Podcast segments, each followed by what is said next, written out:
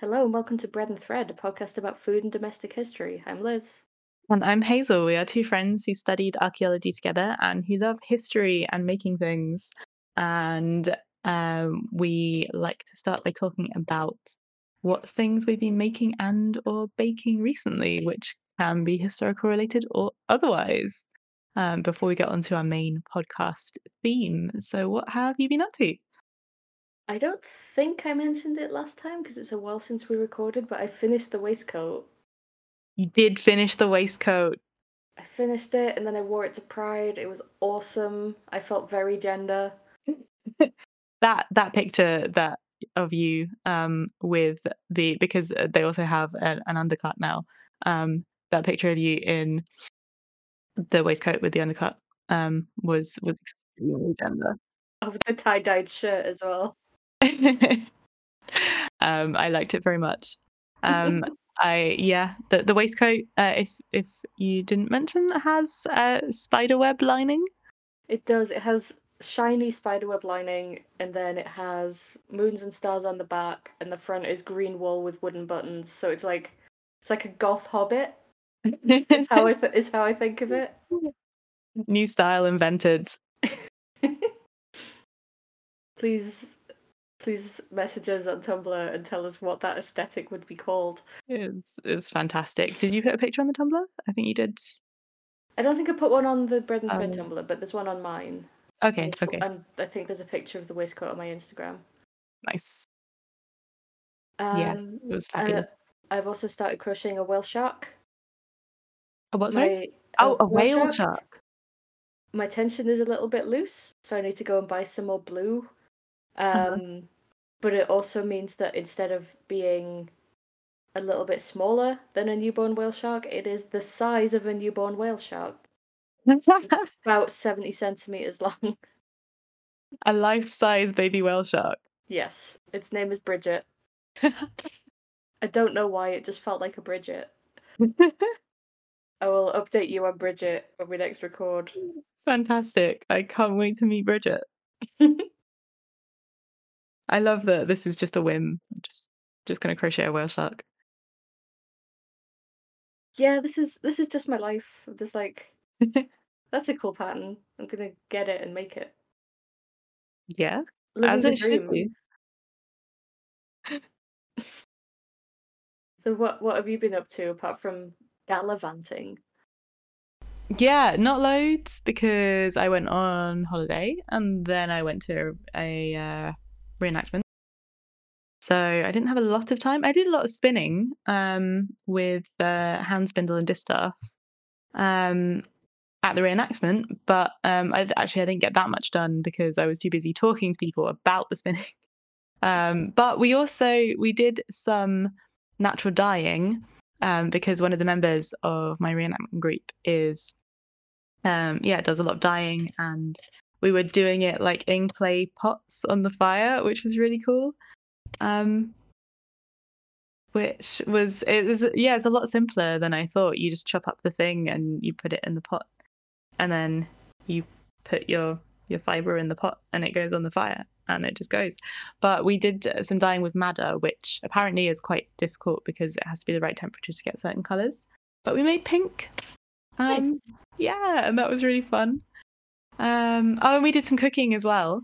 I don't have the recipe to hand. I think it's downstairs, but we made a recipe from about 1420, I think, for pot roasted mutton. That does sound very good. Yeah, except it was lamb because it's not the season for mutton.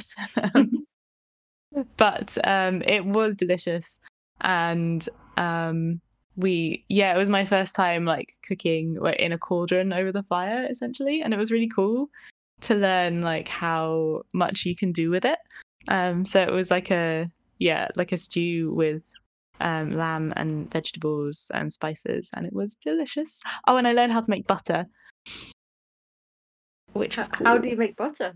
You get double cream, and it has to be room temperature, so you've got to leave it out the fridge for a few hours. But you take your room temperature double cream and you put it in a bowl, and then you just agitate it. So you can actually just use your fingers to kind of mix it round, or you can use a spoon. Basically, just keep mixing it until it starts to separate. So like the solids start to separate from the buttermilk. So it will start to go kind of grainy. And then you just kind of keep mashing the solid parts until they clump together and the buttermilk comes out. And then you have butter and you have buttermilk. And you can add a little salt if you like as well. But yeah, it's so cool. And it takes like literally about 10 minutes. You can just do it at home. So I guess churning is just like a bigger version of doing that. Yeah. Yeah, pretty much. Yeah, it is. I was so excited. That's really cool. I can't believe you made butter. I know, me too, right? It's amazing. In fact, the next day after I got home, I did it again because I was like, I just want to confirm that this actually works, and it does. You should try it. It's so much fun. Yeah, so I made some butter. Tried lots of different spices because the cooking guy in the group has like a spice chest, and we're not allowed to give tasters to visitors because it's like a lot of paperwork to go through with insurance and stuff. So there's not that many groups that do it. Oh yeah, like food safety stuff. Yeah, but so we were trying to explain like the taste of the different spices to some people who came over. And I ended up being the guinea pig who was like, you try the spices and describe what they are. So what sort of spices? Long pepper. Oh, okay, yeah, I love long pepper. Oh, okay, I'd never had it before, so it was pretty cool to try. It was kind of peppery, but not as like intense as pepper. Yeah, I always think of it as like a slightly more citrusy version of pepper. Okay, but my favourite one was grains of paradise. Yeah, that was delicious. So it was a good time had. Yeah, that's about the size of it. I've been working on my quilt some more since I got back, but slowly growing. When I have the next row on, I'll put up a picture of that. But it's basically just carrying on, adding more pieces. Yeah, that's what's been going on. So what are we learning about today? Right, I would like to talk about Opus Anglicanum. And what is Opus Anglicanum? It is. It refers to a style of embroidery that England was well known for producing during the Middle Ages. So literally, it means English work. I mean that tracks if it's English embroidery. Yeah. It just sort of refers to embroidery made in English workshops during this time. And it was quite famous across Europe. So this sort of came to my attention. I'd sort of heard of it before, vaguely, but I wanted to do an episode on it after having a chance meeting with somebody who I used to go to sixth form with. Who I just was sort of an acquaintance at the time, but now we were like chatting, and it turns out that she's about to do her PhD on Opus Anglicanum, and then we just kind of zoned out of the wider conversation and started talking about medieval textiles. Wider conversation, and it was great. And now I have another friend.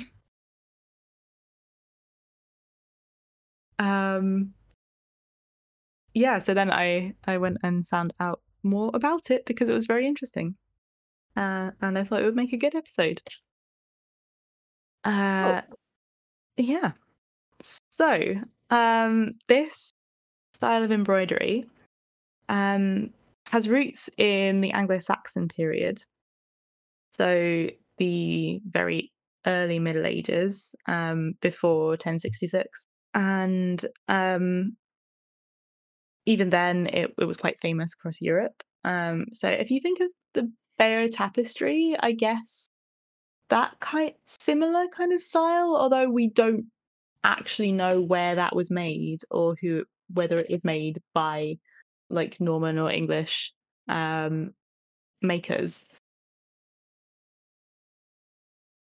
But it's probably like one of the more famous examples of early medieval embroidery. Although this one, this is a really well-known correction, but it's not actually a tapestry, it's an embroidery because it's not woven. But there are very, very few examples surviving from the Saxon period.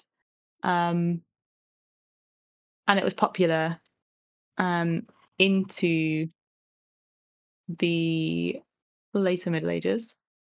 So the phrase Opus Anglicanum actually came to describe it in the 13th century.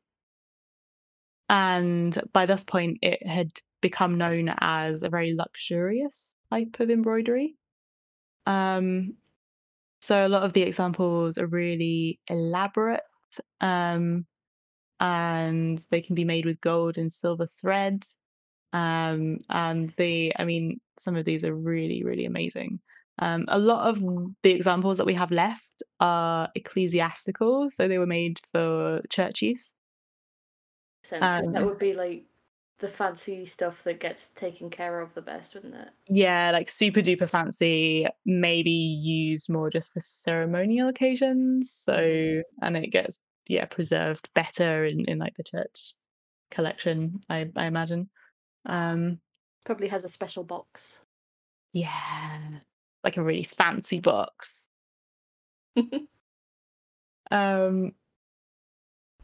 But we also know from records and accounts that it was often purchased for secular purposes as well. So I'm going to show you a picture, and this will also be on the Tumblr. But to describe this is a chasuble, or chasuble. How do you chasuble? Heard it pronounced chasuble? A chasuble, okay. Just on the basis that I think it's a character name in The Importance of Being Earnest, and they pronounce it chasuble in the film. As I said that, I suddenly realised that I don't think I've ever actually heard this word pronounced. Anyway, it's called the Clare chasuble, and it's dated to the late 13th century. And so it's like a priest's vestment, isn't it? A chasuble. Mm-hmm. It's like the tunic that they wear. Yeah. And it has biblical scenes on it. I can see the crucifixion there at the top. Yeah, there he is. There he is. But it's also got some beasts and some beautiful flowing sort of scroll work, very kind of Celtic looking. So why is it called the Clare chasuble? Here we go. Because it was commissioned by Margaret de Clare, who was a member of a very noble family, and that's why it's called the Clare chasuble. So this is a bit more speculation, but I'm sort of assuming then potentially it was commissioned by her as like a gift for the church. Yeah, that makes sense. It's probably to gain favour with the priests for prayers and intercessions and things. Yeah, makes you look very fancy.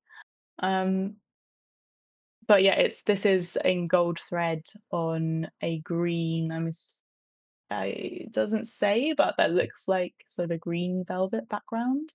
Mm-hmm. Originally, these all worked in sort of silk and metallic threads on linen, but later on it started being worked on velvets and sort of very fine, luxurious fabrics. So these were really... really fancy textiles. The idea of embroidering on velvet feels odd to me just because of the texture of it. Yeah, but then if you, I suppose if you imagine the texture, it's like that plushness of velvet and then the sort of metallic going onto it. And yeah, I just I don't know. I feel like it would compress some of the plushness though. Yeah, but if you're covering that. I don't know, I have never had the pleasure to see a piece of this work in person, unfortunately. But there are several pieces in the Victoria and Albert Museum. Mm-hmm. And also, okay, so this is another chasuble that is in the Met Museum in America.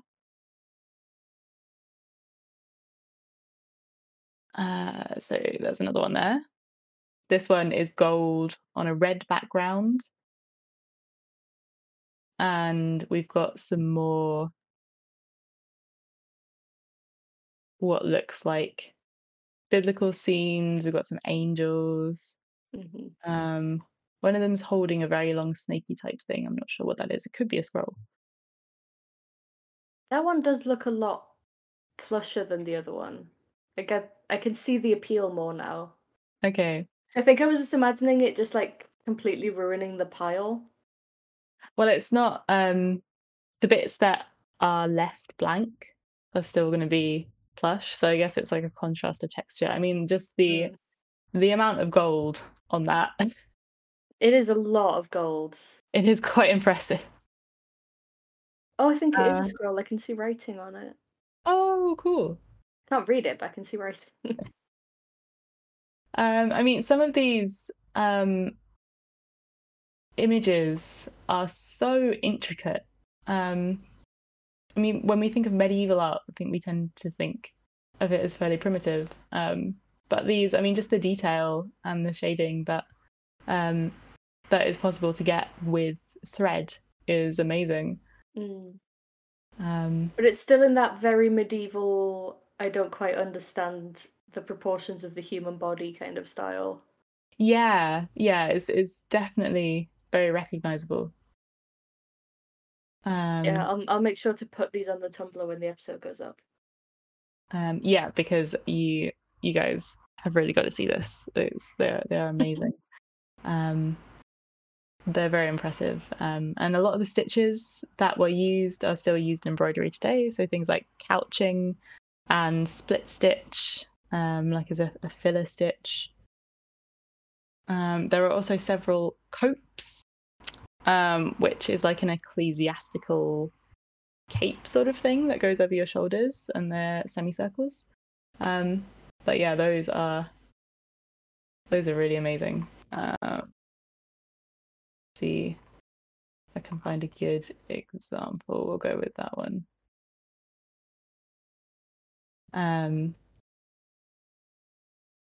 But yeah, that's a semicircle. And that is a 14th century, mid-14th century embroidered cope in red and gold again, with a border along a very richly embroidered border with different colours along the front, showing various figures and scenes. That is gorgeous. So yeah, these were really professionally made, and using lots of very intricate techniques to produce these very detailed images. And as well as church vestments, we know that the more secular kind of things that were being made could include garments, book covers, hangings, all sorts of things. I think there's even a record, if I can find it, of costumes for a play being made in embroidery. Where's that? There we are. Okay, from the National Archives. Sorry, I just appear to have lost the bit. There it is. So in one of the account rolls for the court of Edward III, there is a record of some cloth being purchased in 1337 and used to make some costumes for the King's Games at Christmas. And these were all very finely ornamented. So these costumes are 15 baboons' heads made of linen, 12 white buckram surcoats with red buckram sleeves decorated with gold leaves, 4 buckram mantles, and 15 red and white buckram tunics ornamented with gold and silver, 15 hoods of the same livery, a tunic of russet, and 13 iron caps. And then there's also recorded payments for tunics, hose, and gloves for the baboons, and for the sort of maintenance of the masks and for people making up the costumes. So I know that by games it just means general fun, and like this is probably for some sort of performance. But even so, like what are you doing that involves 15 baboons? Yeah, apparently it's some kind of sort of fantasy woodland scene that was being created. But the woods where the baboons live. Yeah. I mean, as far as these people know. Well known in Sherwood Forest, the baboons. But there's also the accounts of the Clerk of the Great Wardrobe, which is a great title, just detailing all of the, 600 gold leaves, 1,300 silver leaves, 2 pounds of variously coloured yarn, 86 plain masks. There's just the scale of these amusements. I want to watch this play. I know. I want to see what the baboons are doing.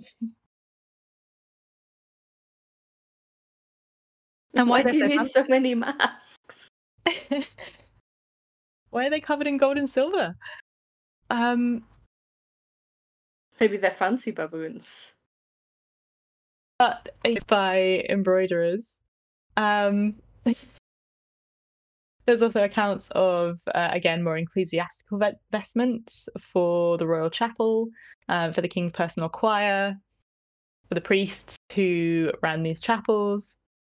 One thing I really like about these inventories is that they detail everything that's in the wardrobe, the great wardrobe, and a lot of the time they're made for when it's passed on to a new keeper, so there's a record of everything that's in it. And the reason they were so carefully detailed is because all this stuff was massively expensive. The cloth, the embroidery, all of the effort that goes into that is so expensive. And so these, one reason that we don't have so many surviving examples outside the church is that they were reused and recycled. So these inventories of the possessions of the households of these great people, even the nobility, they're often recorded, these odd bits of cloth are recorded as being part of the valuable possessions. And, there are things being... So, there we go. The inventory of the estate of Nicholas West, Bishop of Ely, upon his death in 1533, includes recycled vestments. So small pieces of red cloth of gold, an old vestment of green velvet ripped in pieces with a cross of cloth of gold, So these things were still valuable and they would be cut up and made into something else. And that's one reason that we don't have so many examples of secular embroideries. But yeah, the descriptions of these things are quite amazing sometimes. So we've talked about what kind of things these were made for, their uses, you know, even things like horse trappings, the stitches, their style, their materials, and the fact that they were very well known across Europe. So they were exports as well. They could be, there are records of them being purchased as diplomatic gifts by the court, but also they were being exported to the continent.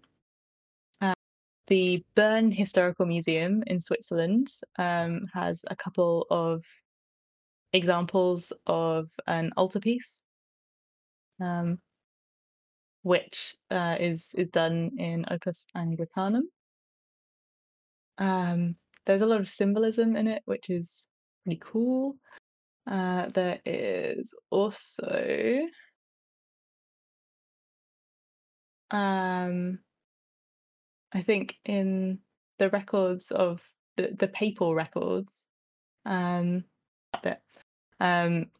inventory of 1295 from the Vatican lists 113 pieces made in England, which is the largest of any particular country's output there. And we have records of orders being made from across the continent. So it's clearly well thought of if people are getting that rather than local embroidery. Yeah, it's a famous product, and that's reflected in how it's being made. So, yeah, going on to talk about the people who are actually making this, there can be an assumption with textiles and embroidery that it's quote unquote women's work, and this kind of work is associated with nunneries, where the people living there, you know, have time to devote to this kind of craft, and that's true. There are records of some makers in nunneries. So, for example, there's an embroidered bookbinding of a psalter from the 14th century, where we actually know who it's probably made by. There's a nun called Anne de Felbrigge, who was in the convent of minoresses in Brisyard, Suffolk. So some of it was coming out of the nunneries, but mainly when we get to like the golden age of this kind of production, it was being made in dedicated workshops in London, so professional workshops. Oh, wow. By professional embroiderers. And just looking at it, it does look like something you would have to just spend your entire day on. Well, definitely. And these, like the amount of time it takes to complete these, you're going to want several people working on it at once to get them done. Some of these pieces are so large and detailed. And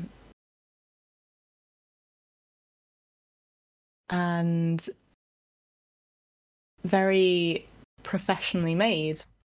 So to work with the metal threads, you're going to need some training.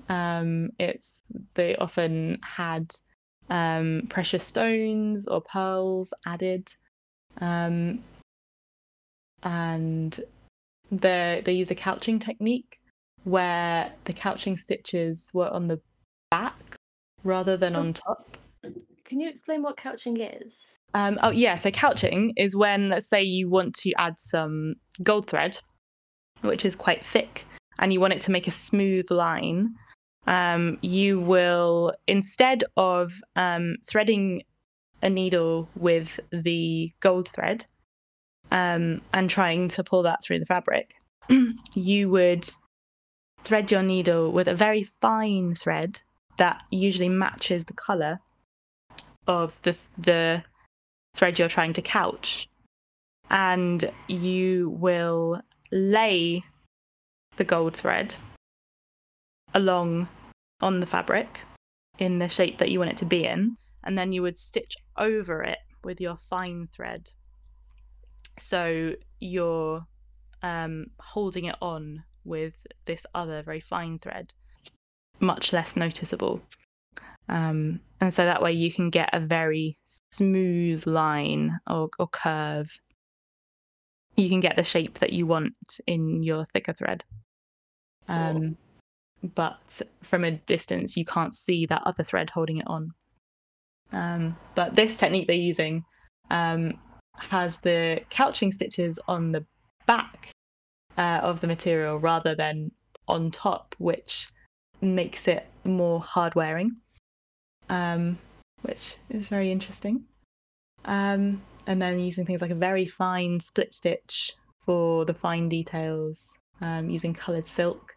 So this was something that you would have to train for quite a long time to be able to do. So it makes sense that it was being made in places like professional workshops and, nunneries where it might be something that time could be dedicated to.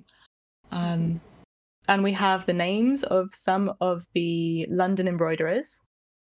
So a lot of them were men, the professional embroiderers. So we have some names: Robert Ashcombe, Thomas Carlong, William Courteret, and Alexander Le Cetaire. So there's some French names in there as well. There is one piece that is actually signed, made by a nun called Joanna Beverley. And that piece is now in the Victoria and Albert Museum. But yeah, a lot of these professional embroiderers were men, which sort of... That's wild. Goes against some of our modern assumptions, perhaps. But actually, a lot of professional embroiderers across the world today are men. I'm thinking particularly of some of the incredible... embroideries made in India are made by professional male embroiderers. Oh yeah, it's just, I think it's because you associate it so much with medieval women, it's a surprise. But then I guess you also have to consider like working outside of the home. Yeah, exactly. I think it's similar to a lot of the medieval and crafts where it becomes more of a male thing when it becomes a profession. So like weaving as well, I suppose, when the bigger looms are introduced and it becomes something that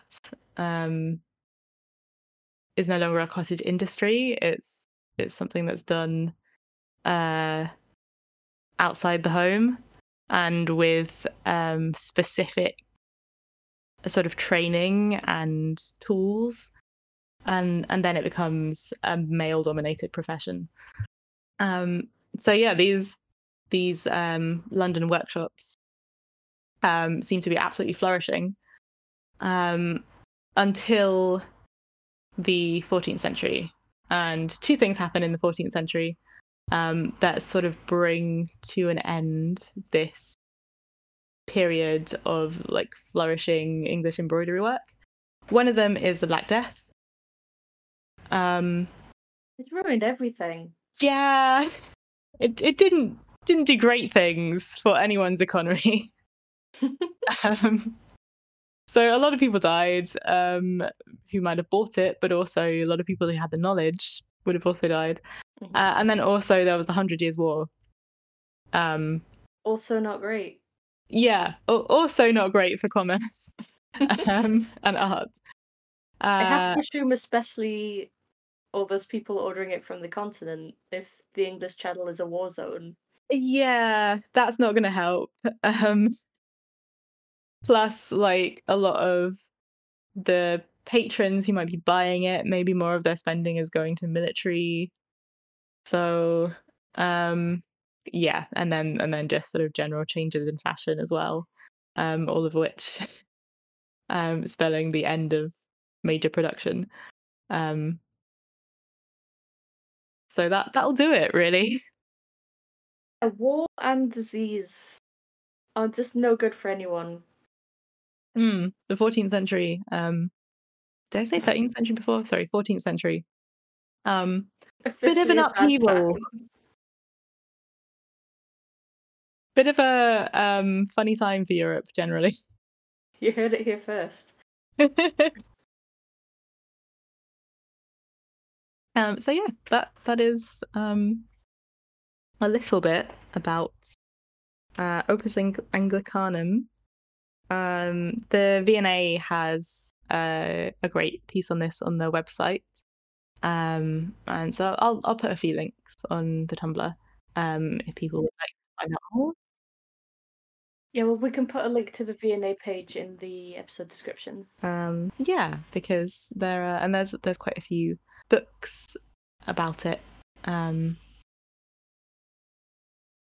which would be very interesting to have a look through. I've just sort of gone for a general, what is this thing kind of explanation. But there is, yeah, there's loads more if people are interested or would like to have a go. Because I'm thinking it might be fun to have a little go at this kind of style. I don't think I'm going to be using, pearls and golden threads and velvet or anything, but maybe some DMC metallic.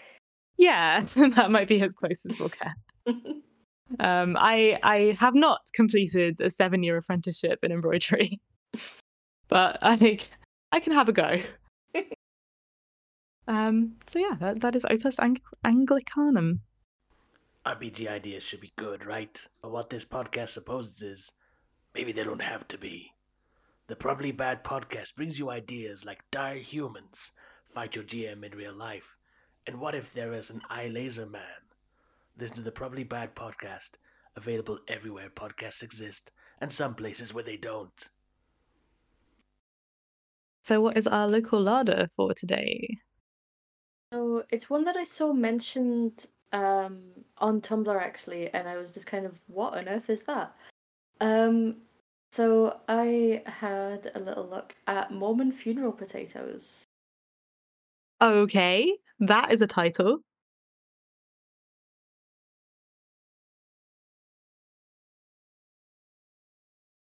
So you probably know that in various parts of the US, there's a big thing of casseroles. Okay. Around sort of the Midwest and a little bit further west towards sort of the Utah area.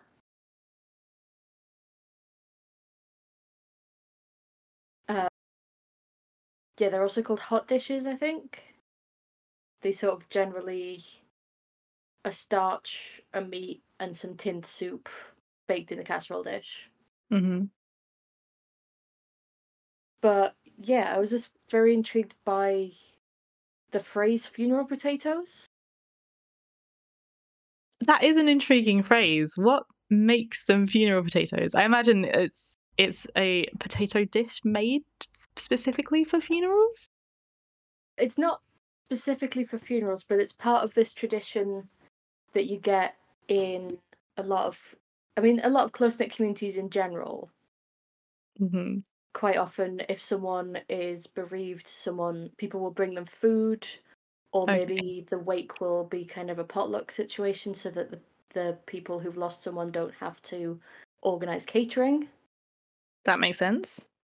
And in these areas of the US, that is quite often a lot of these hot dishes. Mm-hmm. And once you bring in Mormons, you get an even more close-knit community just by dint of the way that the Mormon religion works. Mm-hmm. And then you combine that with apparently during the Great Depression, people were encouraged to have at least 3 months of food in their pantries in case of various disasters, which led to having a lot of tinned foods or just general foods that would last a long time, like potatoes, just at all times. But eventually that stuff is going to need using up, like things do still go off. Yeah, so, if you leave potatoes long enough, they go a bit green, don't they? So in the Mormon areas, again, especially Utah, but it also pops up in places like Idaho and Wyoming, you get this specific dish known as funeral potatoes, also known as party potatoes or those potatoes. They're just so ubiquitous that that's just, if you say potatoes, it's those potatoes. Party potatoes sounds a bit nicer than funeral potatoes. Yeah, I mean, isn't a funeral just a sad party? Yeah. I say never having attended a funeral. But that's the impression I get. You're pretty much right, yeah. But apparently, this specific recipe under the name funeral potatoes spread from... There was a Mormon Relief Society in the 50s and 60s, which had a cookbook. There's kind of, a lot of people are struggling. We've had the Depression, which is when you start getting cookbooks made by, all sorts of groups. There's a Mennonite one as well, I believe. Mm-hmm. That are basically, here are some cheap recipes that'll fill you up and taste all right. But this Relief Society cookbook in the mid-20th century is what really spreads the term funeral potatoes for this dish, which is the recipes I've found are generally diced potatoes, a tin of cream of chicken soup, cheese, maybe some butter, and quite often topped with cornflakes. Interesting. Which, to a British palate, sounds very odd. Yeah. But, I'd be willing to try it. I think the combination of crunch with, quite, I have to imagine, quite mushy potatoes seems intriguing. That sounds all right. Cheese, potatoes, yeah, fine. I am very intrigued by what seems to be the American habit of putting cans of soup in things. It is. It's not just in the Mormon corridor as well. So many times I've tried to find recipes for various American dishes. Chicken pot pie comes to mind. Mm-hmm. And then found just a ton of recipes that use tinned soup. And they often just say one tin or one can, but I don't know what size of can they mean. I don't know if it's the similar kind of thing to where we would use stock. Well, because it's got a lot of stuff in though, doesn't it? The tinned soup, because it's got, cream of chicken soup specifically. You've got stock, you've got cream, you've sometimes got actual pieces of chicken, and you've got seasoning. And I guess it thickens things up. Mm. So yeah, I can say, I'm not, I don't think it's bad. One of my... I am in no way judging. Yeah. It's just frustrating when you want a recipe for something and you don't know what tin of soup they mean. I've had the green bean casserole with a kind of mushroom soup in it, which one of my old housemates made for us, and you know, it was pretty good. It was I was surprised, but it was good. So yeah, and it's very much spread outside of the Mormon areas, this specific funeral potatoes recipe as well. I guess just as people move around, and obviously there's Mormons all over the place, not just in Utah. And yeah, I just find it intriguing that this dish called funeral potatoes is this huge thing. Like, when the Winter Olympics were held in Salt Lake City, the official Winter Olympic pin was a funeral potatoes pin. Oh, no way. So it's a cultural phenomenon. It's that well known, okay.